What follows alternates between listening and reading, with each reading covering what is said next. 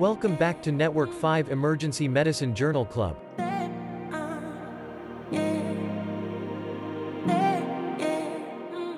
We're going to move on to part two of our journal club, and we're going to cover a very exciting topic now, which is the use of PE response teams in the care of high risk complicated pulmonary embolisms. And we've got one of the forefront clinicians who has helped to develop this protocol at Westmead Hospital, uh, Dr. Jimmy Chen, who's one of the senior respiratory physicians here. And we're very fortunate to have Dr. Kevin Lai, who's also an ED contributor to that protocol development at Westmead, um, to provide some of their perspectives on the management of these complex patients.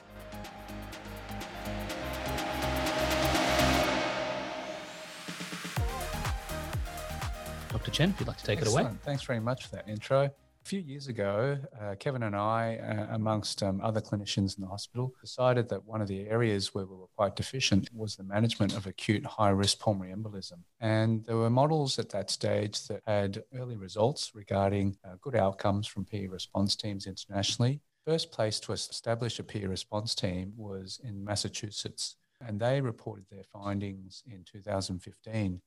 So I came back from a conference in late 2015. And from then, we started having discussions about for the formation of a PE response team. Kevin and I had been working a bit more on this uh, for a few years before that. We'd been developing a local PE model. So Kevin and I had been involved in writing our local PE guidelines prior to that. But after the introduction overseas of PE response teams, we decided that this was a good initiative so in 2016, we started putting a small group together, and it took us two years to actually form the PE response team. So initially, it was Kevin, myself, Ash Banerjee from ICU, Luke Baker from interventional radiology, Jenny Kerno from hematology, and Mauro Vicaretti from vascular surgery. And between us, we decided that it was a good initiative. It took us about 18 months to come up with all the right protocols and pro formas reviewing all the literature and the structure of the team. And finally, we got clinical governance uh, endorsements to formally form the PE response team in 2018. So it took a few years to get up and running, but it's been running since then. And uh, since then, we've managed close to 80 PE response team patients now. The patients in whom we call a PE response team call for are the patients with a high or intermediate risk pulmonary embolism. We used to call these massive and submassive PEs, but there's a really good reason why we don't call them massive and submassive PEs anymore. And I can go into that in a little bit more detail later on.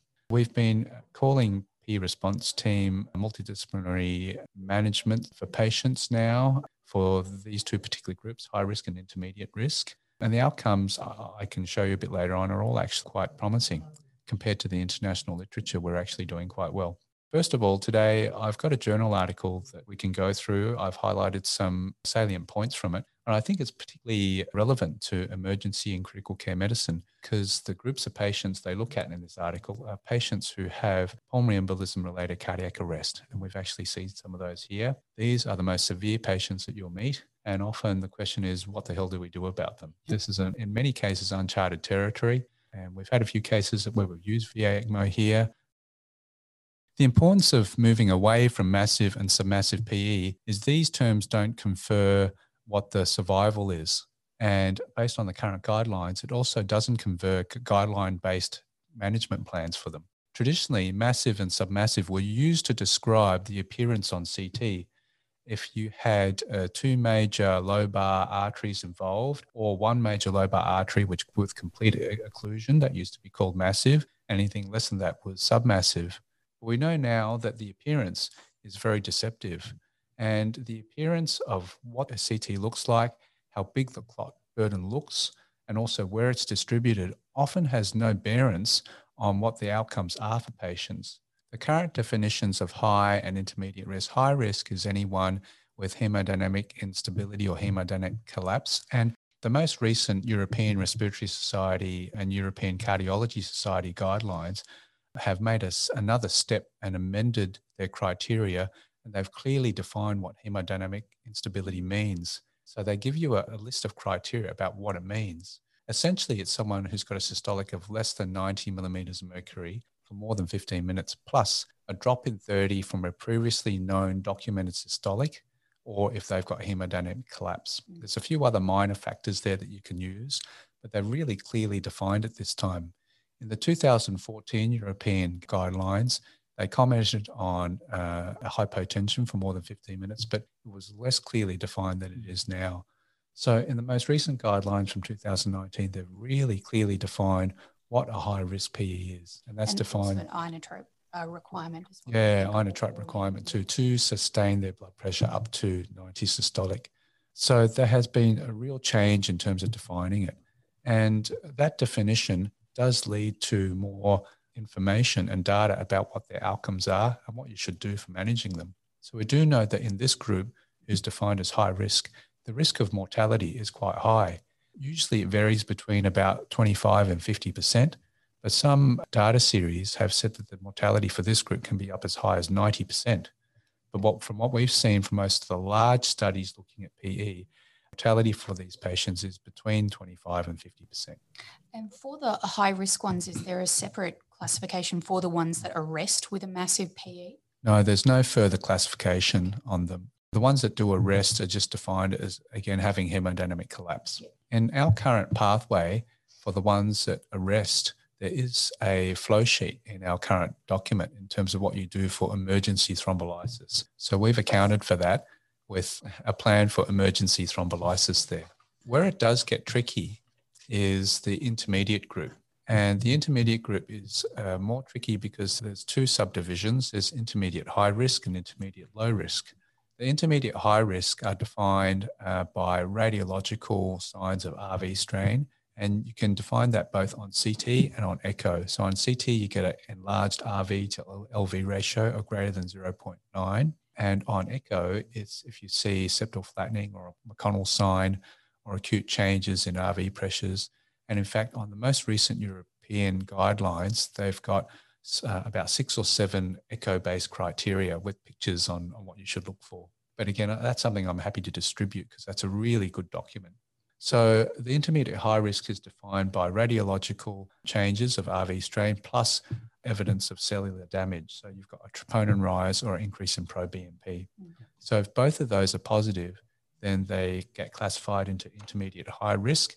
And the difference with this group is that there are recommendations to reperfuse them if they're hemodynamically unstable. So if uh, they're hemodynamically unstable or if they develop clinical instability, like they've got low sats, they're persistently tachycardic, they just don't look good from the end of the bed, they desaturate the minute they turn in bed, they're the ones that you think about reperfusing.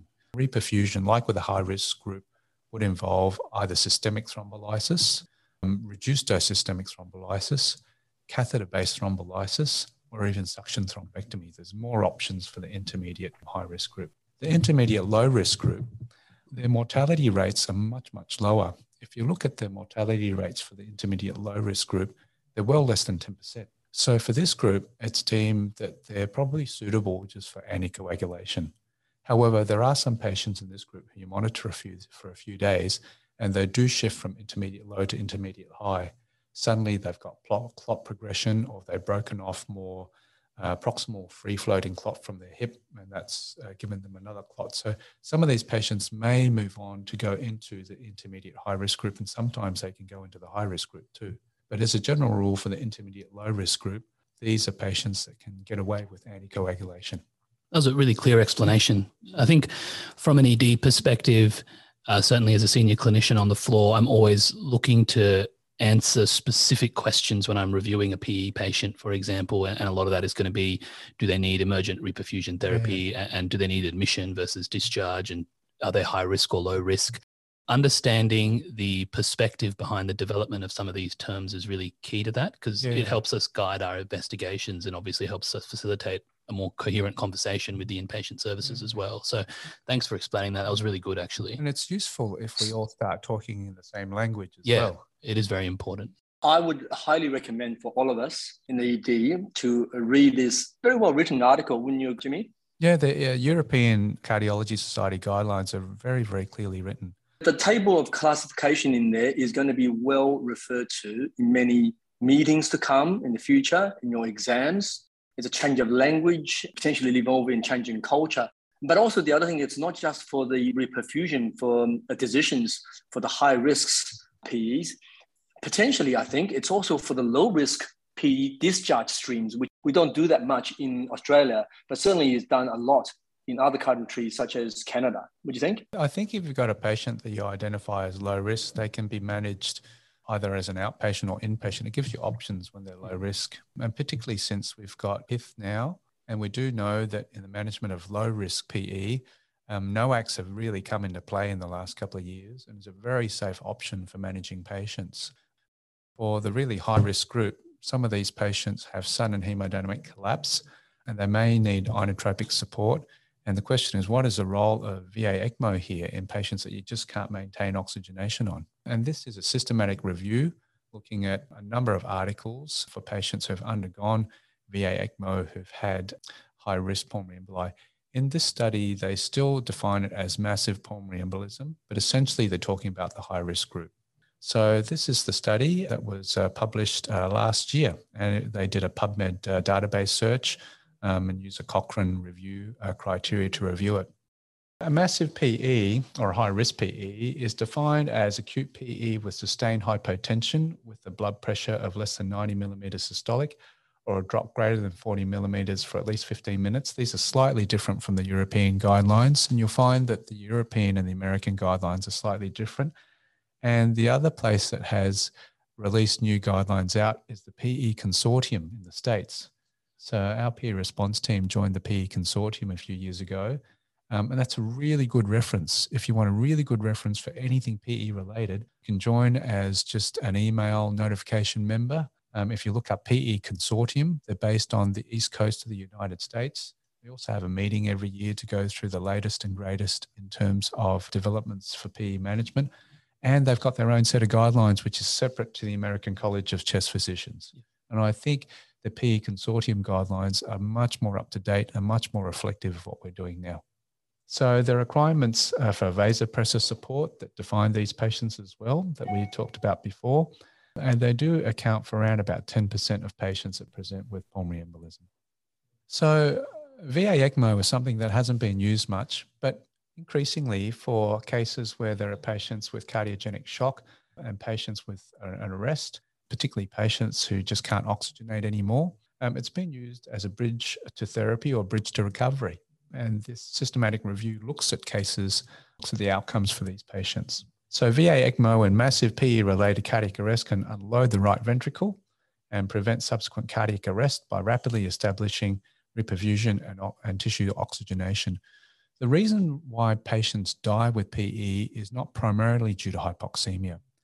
It's acutely due to right heart and right, right ventricular failure. When you've got a big enough clot burden in the lungs, there's just no flow through the lungs to get back into the left heart. But the biggest impact is on the right ventricle the PA pressure rises from normal uh, to acutely above 50 millimeters of mercury.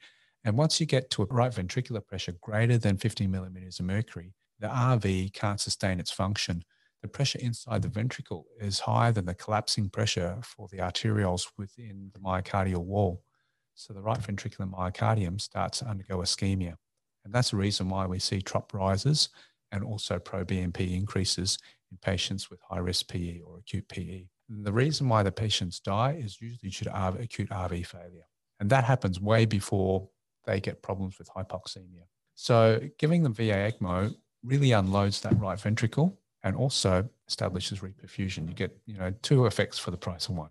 The American Heart Association has a high, fairly high level of evidence, and the European Society of Cardiology has an even higher level of evidence to recommend the use of systemic thrombolytic uh, therapy for high risk PE. So Thrombolysis is the gold standard for high risk PE. So if you've got someone who's acutely crashing in front of you and you don't know what to do, the first thing to do is to use that flow chart that you've got in ED to give them that rapid uh, infusion protocol.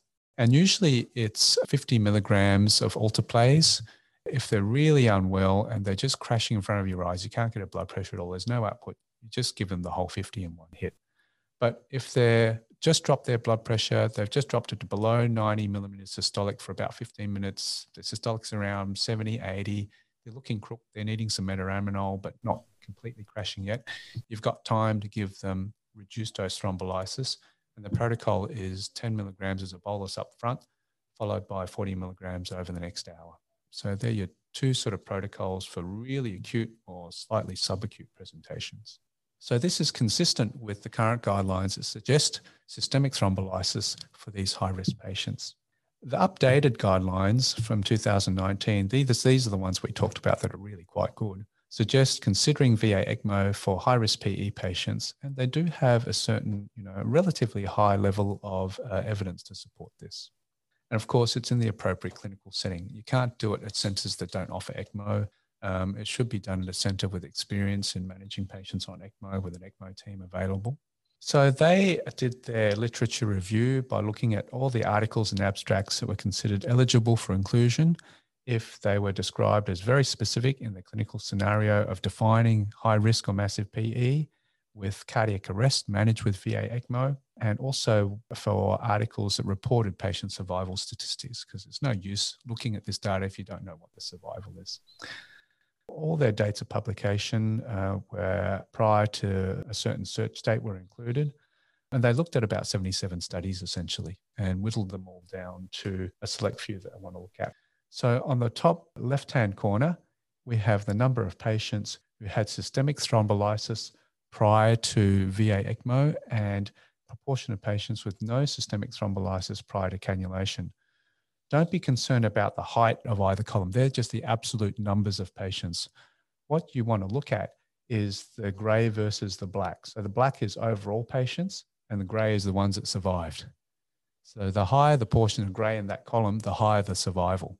So in that top left-hand graph, they compared patients who had systemic thrombolysis before VA ECMO and no systemic thrombolysis after VA ECMO and if you look at the p value, it's not significant. So there were no significant differences in mortality outcomes between the groups. So what that tells me is the majority of patients who had a VA ECMO after thrombolysis did survive. And when they averaged out these two groups, about 67% of patients who had VA ECMO, either with or without thrombolysis, still survived.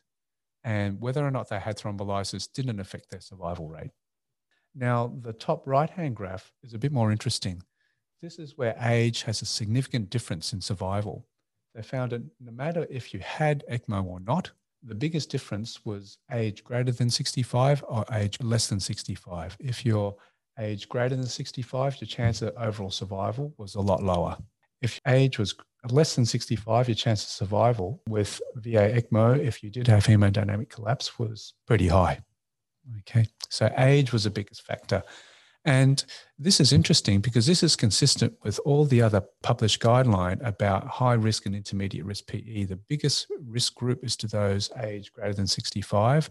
The higher risk of intracerebral bleeding as well, interestingly enough, in thrombolysis is also to the age group greater than 65 as well. So this is the age group to be wary of. In the bottom left-hand graph, they looked at patients who had PE as the primary reason for admission versus PE not their primary reason. So you may have someone coming with a diabetic foot or they come in with GI issue and they had PE found subsequently after their admission.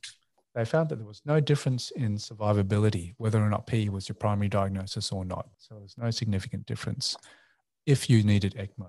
So if you needed ECMO, it didn't matter what comorbidities you came into hospital with, the survivability was about the same. In the bottom right hand graph, there was a real difference in what happens with CPR. And this is quite interesting for you guys in ED. So, on the bottom right hand graph, you've got on the left hand side column the patients cannulated during CPR. And then you've got the patients cannulated after return of spontaneous uh, circulation.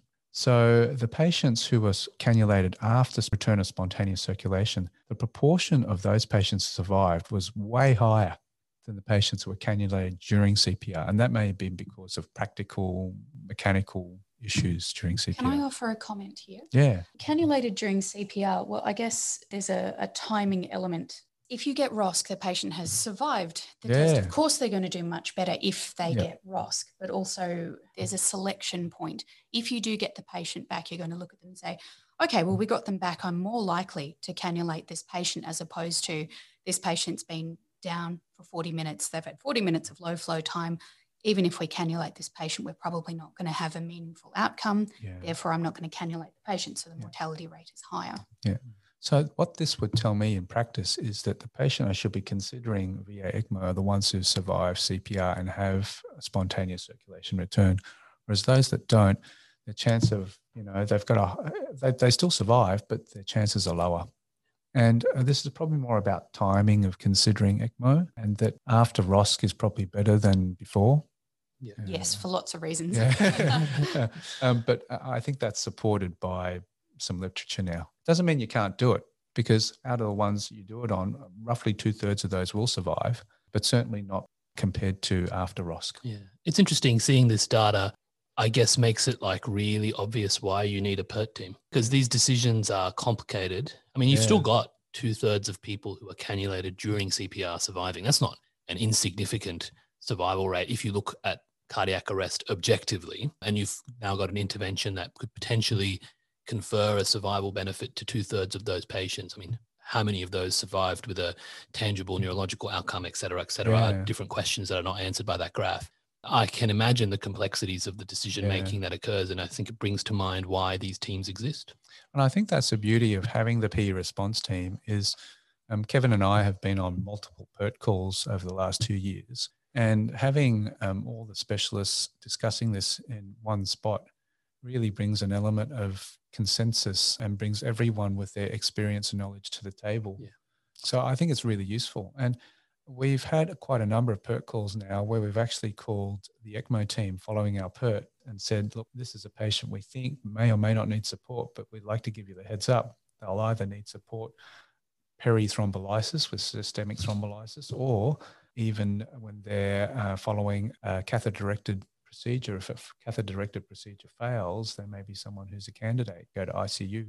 So I think having the team ready to discuss these issues is really quite handy. And the other good thing about having the PE response team is that we don't necessarily just have one discussion. Many times we'll reconvene after a certain time frame or we've reached a certain a set of actions. So we'll say after we've done one, two, three, we'll reconvene. After we've got these results, we'll reconvene after the EKOS will reconvene or after the echo. So it's something that's quite a dynamic process. It's not static. We the PERT team can convene whenever it needs to, and it makes decision making like this much much easier. It's better than doing it serially, calling one clinician at a time. At a time, no, of course. And I think it just facilitates those high level conversations that often don't have robust evidence behind them but are going to be dependent on consensus and experience and clinical judgment calls that are so hard to get on a one-on-one conversation. And it brings different elements of people's experience and knowledge of the evidence to the table too. Like uh, we'd have a PERT call, and you know I'd probably list the evidence behind what our decision is for some things, but I wouldn't know the latest guidelines for NOAC use in hyperobese patients that Jenny Kerner would know, or the latest uh, resus protocols that Kevin would know or the pros and cons of IVC filter insertion in certain clinical patient populations that Mauro would. Or the logistics of transferring logistics, a patient from, right. from Blacktown or Auburn to Westmead would include. My view on ECMO for PE, I think, uh, as Jimmy said, this is an extra option for reperfusion for patients. And it's very extreme. But, you know, in a center that we have, uh, this provides an extra option for patients. However, I do want to caution just like therapeutic hypothermia, the RIVERS protocol for sepsis, and so on, we need to be careful about uh, what we're doing. I'm all for researching and uh, looking forward at new modalities to treat patients, but we just need to be careful with a, a high stake, you know, very involved, potentially high complications procedures such as ECMO I wonder what you think, Jimmy, of uh, this paper. I mean, it's a retrospective paper. Systematic review um, is as good as all the evidence is put together. Certainly, we think there will be some bias and people will publish positive results more than negative results. And uh, to me, a survival rate of 61%, you know, P arrest mortality used to be more than 90% in the past. It is quite astonishing. So uh, I'd be a bit careful about interpreting that for me. So I think the biggest issue is the fact that it's all retrospective and there's no prospective data here. And whenever you go to look at retrospective data, there's a lot of things that you can't get from the information. And sometimes there are inherent falsehoods that are just accidents um, in the medical record and you pick those up. that is a, a, bit of a caution. I think what this paper tells me is that it tells me that VA ECMO is an option. It may not necessarily be always the best or the ideal option to use. And this would only apply to the very pointy end of patients. So if you're looking at about 8 to 10% of patients who have a high risk PE that come into hospital, I think out of that 8 to 10%, overall, I reckon only 1 to 2% of patients, probably 1% of patients would be eligible for this type of treatment. So you think the arrest, peri arrest? Yeah, I think out of this cohort of 75 that we had, we probably only had two. Has there been any evidence come through with PE arrests in the eCPR data we've been collecting? I mean, that's a separate indication altogether. So we were obviously running that trial for out of hospital cardiac arrests and instituting ECMO CPR for those patients early on in their clinical course. And there's been demonstrations there that for certain subset population patients, interestingly, age is also a, a very big discriminator there. Um, but for those patients, often you're looking at shockable rhythms. And look, yes, there's obviously diagnosis of etiology of cardiac arrest based off rhythm alone is you know speculative at best but you're going to look at PEA and asystolic arrests for a lot of these patients which often would preclude them from that particular trial which is the one that we're running at the moment in the context of arrest in general I think there's a lot of objective data that suggests that patients with long, with low flow times and sort of other poor prognostic factors might have poor outcomes to begin with. And oftentimes, diagnosing a PE intra arrest is probably more challenging than some of the literature would suggest, just from a pragmatic point of view. So I, I, don't really know if you can extrapolate that data to this. Mm. That's why I was so astounded by the numbers. And I think you're right. I think there's going to be a very few number of patients. And the important takeaway from this is that it is a thing that you should be considering in a particular subset of patients. I'm definitely not a hater of ECMO. I'm a fan. I think it definitely has a role. I don't think the study has proven a great deal to me, numbers wise. In terms of the quote unquote studies they've included, we don't know what proportion of abstracts they've used. Anyone can put anything you want in an abstract. You mm-hmm. don't have to verify your data to put in an abstract. So, therefore, I, I think that's really suspect. I think there are some other things about this that has been written kind of badly. When they mention the numbers of things, they'll say about 700 patients. I'm like, you can be specific about this, but you've chosen repeatedly not to be. And why is that not? In their algorithm, they've included, they've said They've excluded articles, but they haven't mentioned the fact they're using abstracts. And I think they've hidden the fact of what proportion of abstracts they've done. I think some of their graphs could have included percentage points. So, what proportion of your age less than 65 survived with ECMO, those kinds of things. There were just some things which were a little bit shoddy about this.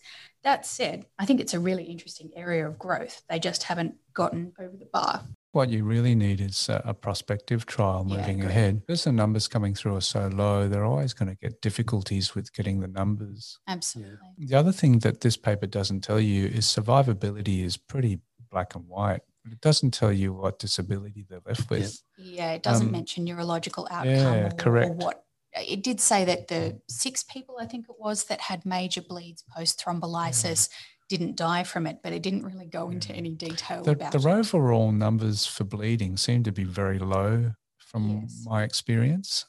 I mean, you'd get at least some bleeding from cannula or insertion sites, is our experience even from EKOS. But the numbers that they had for bleeding complications was awfully low here. And I think that's just the deficiencies of the retrospective analysis, depending on the abstract or the study that you looked at, they may not have reported complications in the same way mm. or bleeding in the same way. Yeah. So it's, it's difficult to pick up with, with, a paper like this. But I think for us, in, in a practical sense, uh, from my point of view, if we had a PE response team call on a patient who had a prolonged arrest, then the patient who I'd think of considering VA ECMO for would be the ones who survived their CPR and arrest, yep. who had some degree of hemodynamic stability on inotropic support, who had been allocated to a bed in ICU, who had been given their through full dose of thrombolysis, but that were still in trouble with output.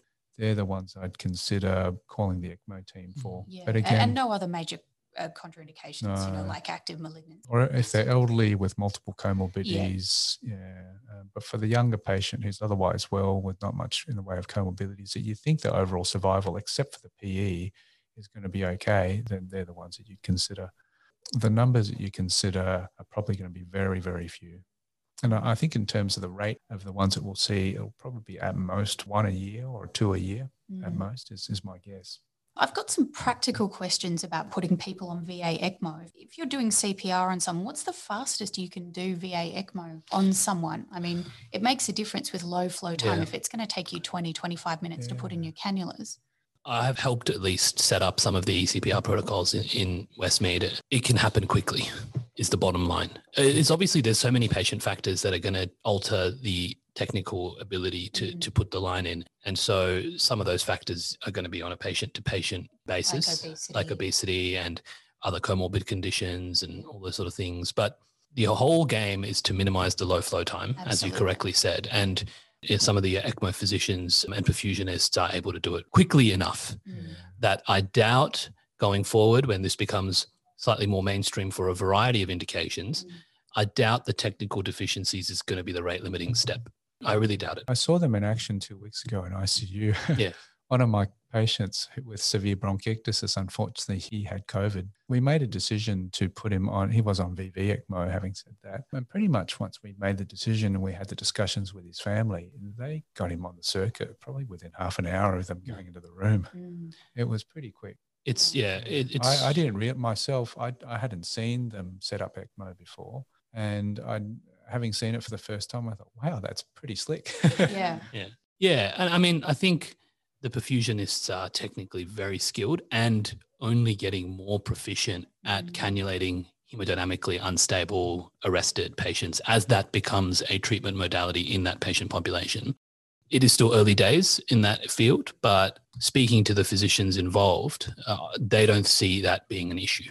Is probably the only answer I can give you. Not being Yeah, a perfusionist myself, but I, I think I doubt the technical capabilities will be the rate limiting step here. I think what will be the rate limiting step is the identification of the most appropriate patient, which I don't think the evidence will ever truly give us because it's going to be so it's hard. such a huge consensus Yeah. decision. but also, you're never going to get the power to tell you in the po- in, in you the need studies you do, numbers Yeah. the unless there's some like international collaboration. I mean, in their study, they had 301 patients.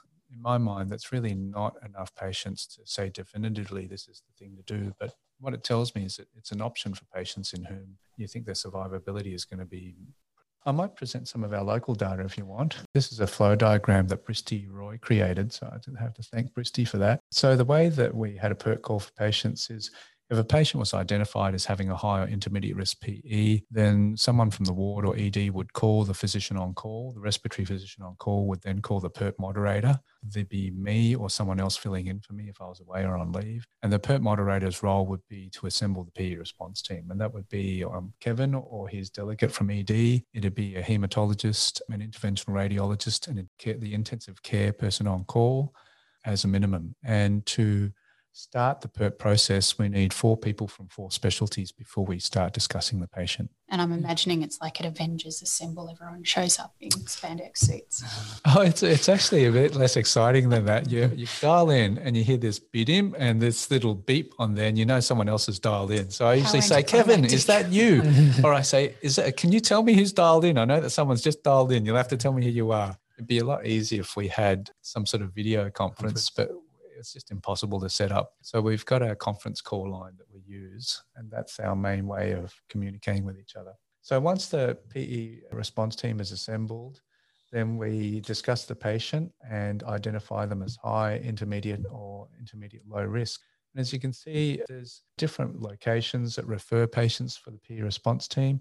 ED was the majority. The ward was about a quarter of them, and the rest came from one of the high dependency or monitored units, either ICU or B5B. Do you ever get referrals from outside of the hospital, saying network calls, saying we've got a patient with a high risk PE that we want to send to you? Yeah, Kevin and I have discussed this before. We've had a few from Auburn and Blacktown, but the PE response teams internationally have only been designed to operate within a facility, and it's not designed to be a network wide because every hospital has different procedures, different pathways. And when you're transferring patients from all across the city into one place, it just doesn't work. Um, it's not worked overseas. It may pose a higher mortality risk to patients if you're transferring unstable patients. And I recently got onto a webinar with the American PE Consortium to discuss this very issue. They had um, a session just called Patient to Transfer or Not to Transfer in the setting of a PE response team. The overall consensus was if you've got a patient who's relatively stable, who you want a procedure further down the track as a rescue, then that may be reasonable. But for someone who acutely presents, you're managing for a high or intermediate risk PE, you should manage them to the best of what's available in your local facility without transferring them from a safety perspective. So that's the overwhelming consensus from overseas. We've had a lot of pressure at Westmead as an institution, as a PERT team, where I've had calls from the South Coast, from Wollongong, from St. George, from Concord, from Nepean about accepting a patient for our PE response team to manage. And I've just had to say, well, that's not really the way our PE response team operates. It's a facility team, it's not a statewide team. And I've given advice in terms of what they can do locally. I know you had a good thing when uh, people from from other places calling you. Yeah, I guess the other right. thing is for them to think about setting up their own PERT team. I yeah. guess it just highlights some of the challenges that you face as an individual trying to make these decisions and then once again just demonstrates the importance of that consensus nature of conversation that happens so out of our cohort that we've seen um, this is slightly older data we had 52 patients in the intermediate high risk group a few more in the high risk group but if you look at the proportion about 21% were high risk pe 58% were intermediate high and 21% were intermediate low risk when we ended up with stratifying them with the PE response team this is just a table uh, in terms of what we did both before and after the PERT team was formed. So we looked at a few numbers of patients in the 12 months before we formed the PERT. About 25% of them had a central or, or saddle. 75% of them had a more peripheral or segmental pulmonary embolism. See the numbers for following the PERT. We identified that the majority of them had a central or saddle PE, about 71%. About 28% had a peripheral the reason why the numbers are so different, I think it's because that highlights the difficulty with retrospective review. When we looked at the 12 months of data for all the DRGs for PE, I don't think we captured all the patients with PE. It's an eternal frustration. Yeah. Because the heterogeneity with which diagnoses are entered into the clerical system Correct. really just determines what you can pick up. Exactly. So I think what we looked at in the medical record for 12 months before we formed the PERT was not a reflection of what was really going on at all. Hmm. Whereas what we're what we're seeing now is actually a true reflection of the pattern that we're seeing. So, in terms of before and after we formed the PE response team, we were much more compliant with uh, investigations that should be done according to the European Society of Cardiology guidelines. So, a transthoracic echo was done 88% of the time following a PERT. Troponin was done 98% of the time, which is tremendous and a lot of them had TT evidence of right heart strain. A simplified P uh, severity index score was done in the majority of patients that we saw. The next table looks at a bit of data in, in terms of our anticoagulation uh, choice. For anyone with the PE that we talk about, we always say start anticoagulation, no matter what we plan for them. Even if you're planning on thrombolizing someone, we would still use upfront anticoagulation once we know that there's a PE doesn't confer uh, a much higher risk of bleeding, even if they have systemic thrombolysis on top of that. So we gave Clexane about half of the time, 50% of the time, about 50% of the time they had heparin infusion. One patient had bivalirudin because they had uh, hits as the main reason. About 23% of patients we managed had systemic thrombolysis. 65% had catheter-directed thrombolysis and one had clot retrieval. The numbers have changed slightly since then. Uh, since then, I added another 20 odd patients to this group. Is that because of COVID? Uh, no, that's just because uh, we lagged in our data entry. So that was all a very relatable problem. Yeah. Yes. Um, so once I added some more on, we had a, lo- a lot more patients who had suction thrombectomy. So now we've got a cohort of about a dozen patients who've had suction thrombectomy. Wow. And I, I haven't completed the data analysis for this group yet, but for the patients who had systemic thrombolysis and catheter-directed thrombolysis, they both do equally as well. And I'll show you some data regarding that in the next few slides. Most patients had some sort of final anticoagulation. Um, a lot of them had enoxaparin and some of them had warfarin, but increase, we saw as time went on, the closer we got to 2020 and beyond, more patients went home on a NOAC yep. rather than warfarin.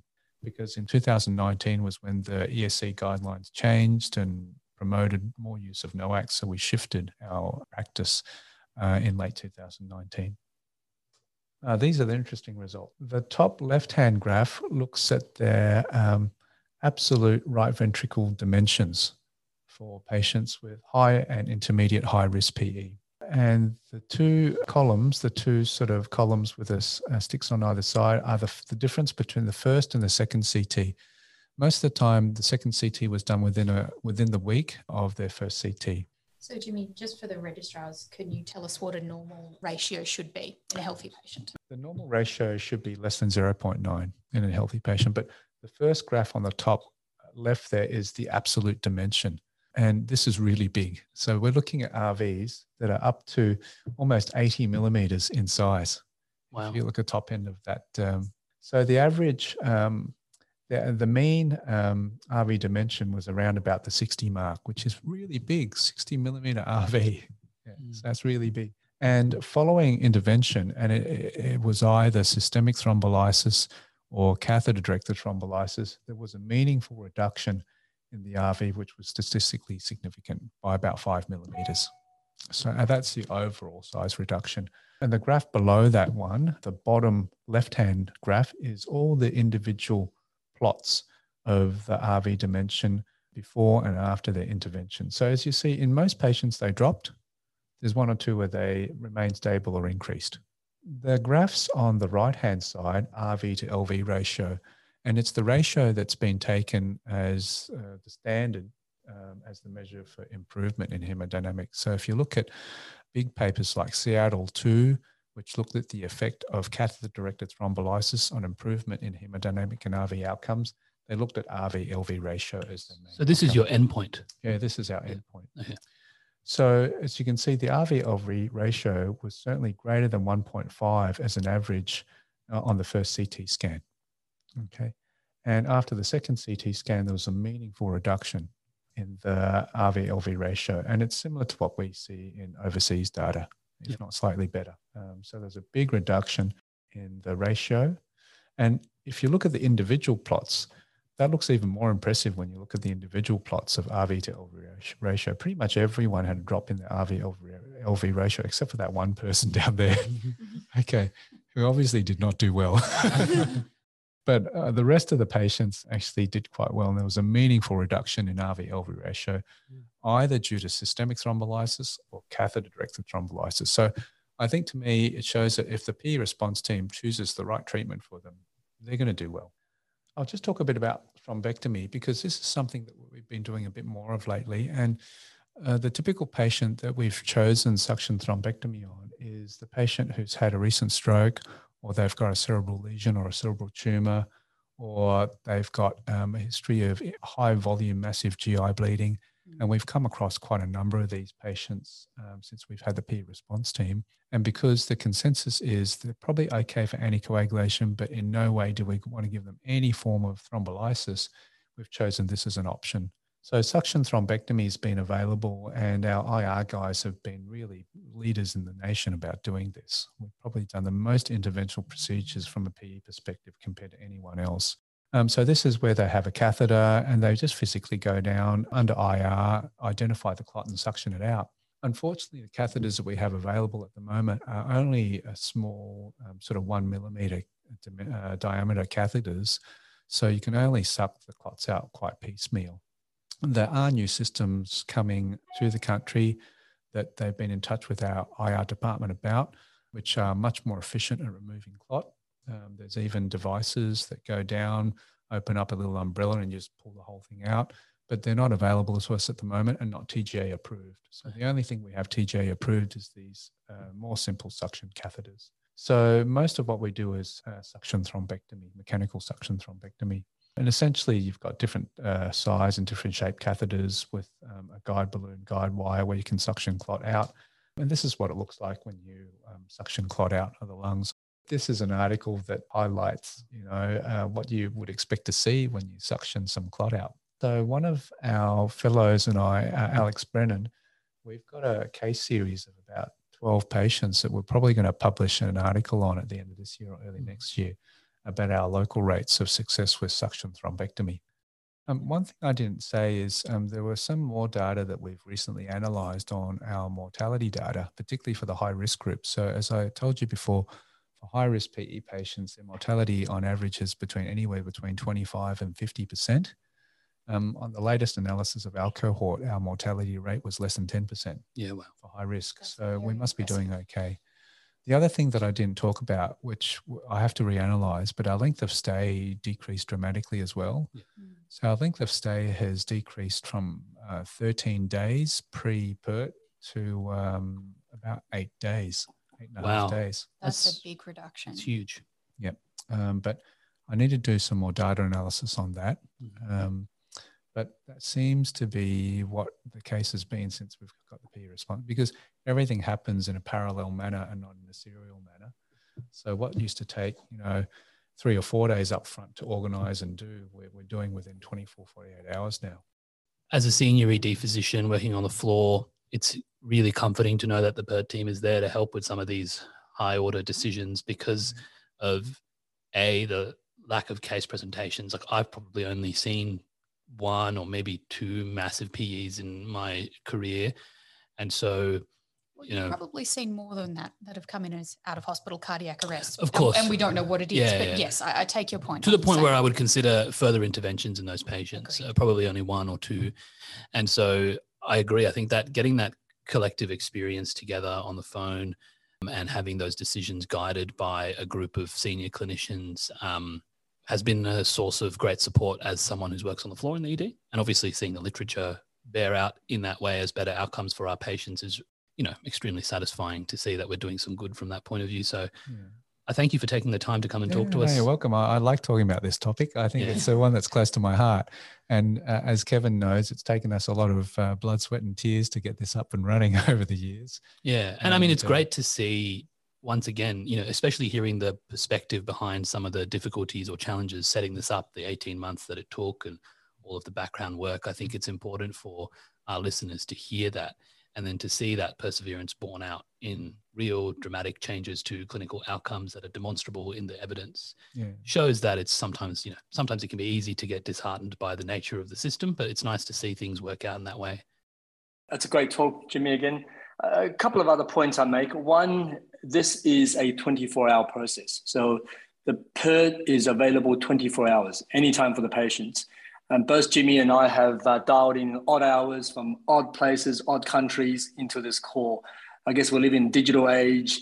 It means that we're going to be available, but there is a strain, you know, it, it, people putting a lot of good work and time into this process. And uh, I guess my second point is you know, I say again, congratulations. This is a great process, a multidisciplinary senior consultant decision making team that's available 24 hours. We need more of that in emergency medicine, critical care medicine. If you think about it, there are other processes that can be similar to this, where many moving factors. Many things that come to my mind will be trauma, you know, um, potentially other uh, stroke, and so on. These can come up. So some things to think about for the future models. I guess the other thing I want to make is, is PE, as I said at the very beginning, is a bit of a moving, a continually moving feast from, you know, 20 years ago. Its diagnosis has moved on from V/Q, CTPA, we're still talking about D dimer. It's uh, a management of, you know, non-high risk PE has moved on from warfarin to NOAC. Um, but the the new thing is the reperfusion strategies. Now, not just thrombolysis, but we're moving into catheter-based uh, thrombolysis, uh, thrombectomy, surgical thrombectomy, and now we're talking about ECMO. Another movement is uh, evolution is the classification of the risks. So this reminds us how important it is to keep up to date with the field of medicine and uh, continue to evolve with it. Like the last bit is, I think, you know, back to some basics. We uh, this podcast is going to be listened to by some junior doctors as well. So the basics that we have talked about earlier about a patient with large PE in the emergency department, things that need to be done and need to be done well, things like do a troponin, organize an echo, if possible, get a venous Doppler done on this patient, use the classifications properly, and call the PERT. Thanks for that insight, Kevin. I think it is important to sort of remember how these things are developed and and obviously where we're headed to and how the interaction with research and why this is so important in keeping us up to date with some of the conversations that our um, that our physician colleagues and surgical colleagues are having for these patients in, in an inpatient sort of sort of spectrum. Thanks everyone. That was a really robust discussion and really fascinating for me and always makes me a bit proud to see sort of the, some of the research that we're doing locally bear out some some real fruit for our patients here.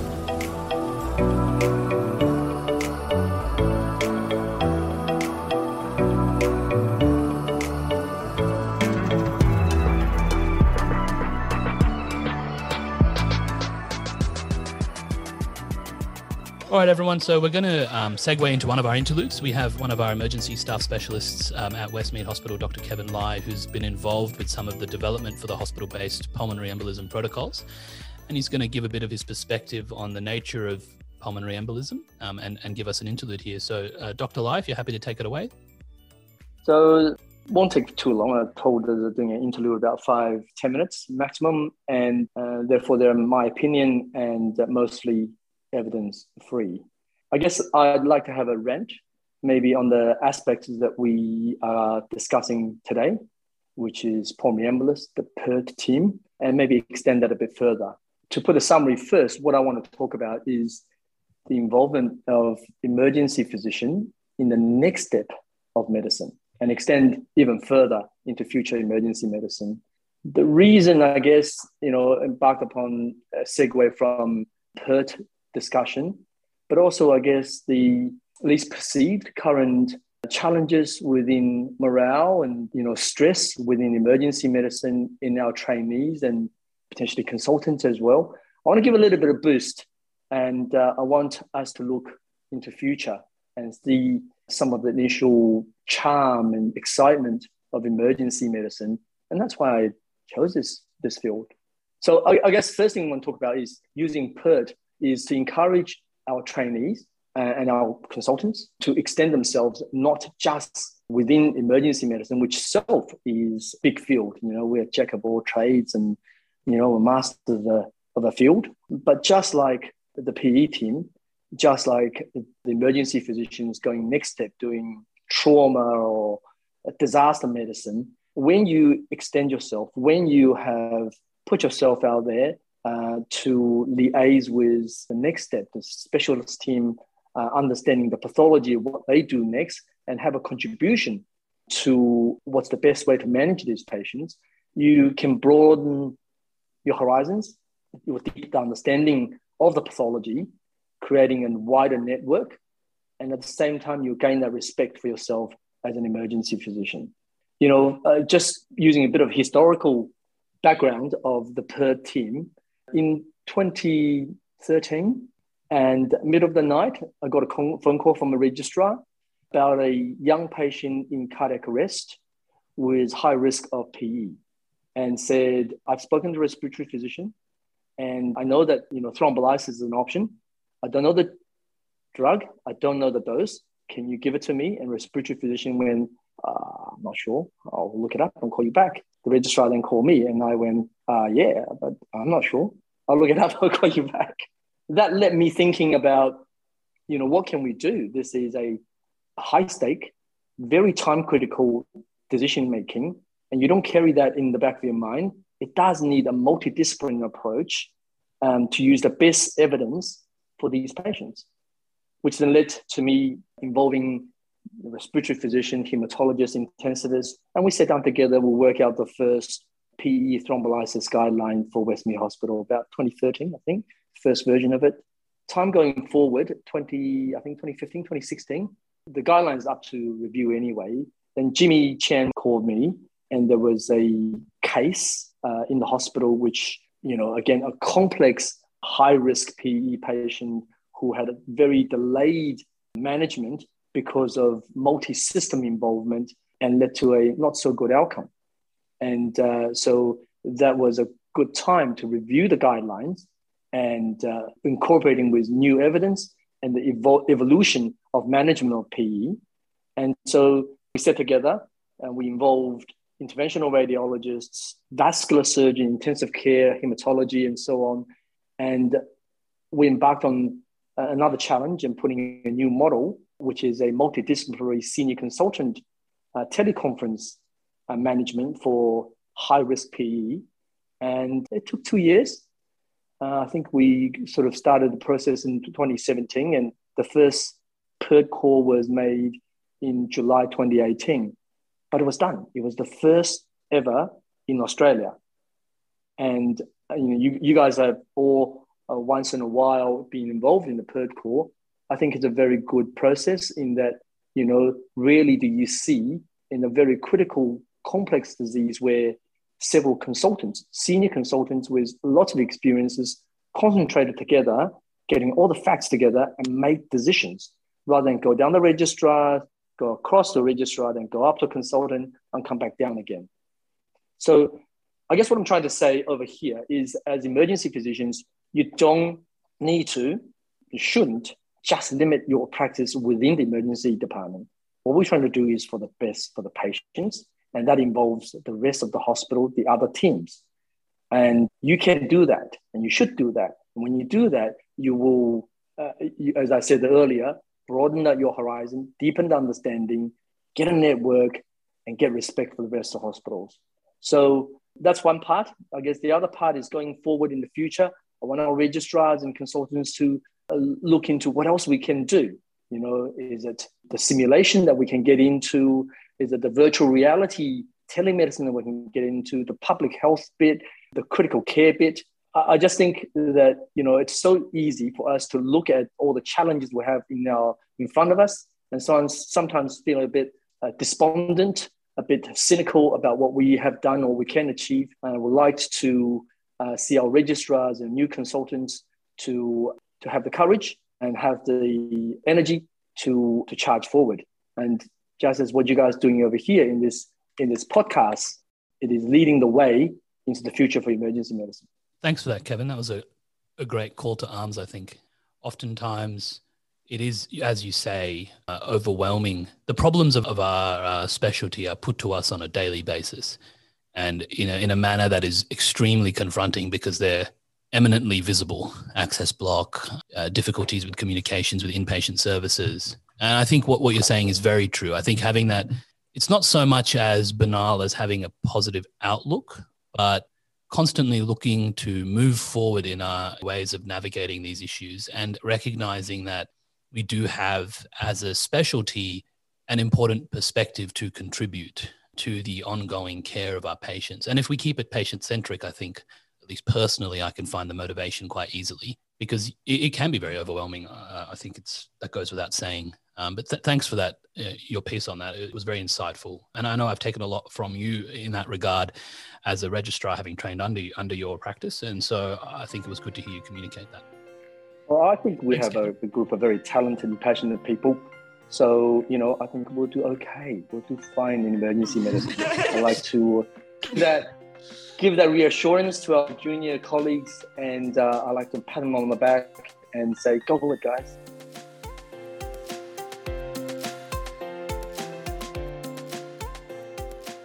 Thank you, everyone, for making it through to the end of another podcast episode with us here at Network 5. As always, we would love to hear your feedback and any questions you may have. You can contact us via our email, westmeadedjournalclub at gmail.com. All the links to the papers discussed today will be available in our show notes, and we encourage you to go and have a closer read of these two. We look forward to being back in your ears again soon. Thank you, everyone.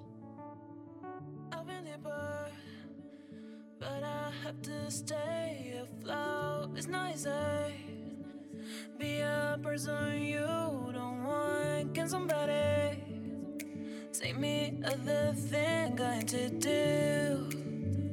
going to do? Where is the life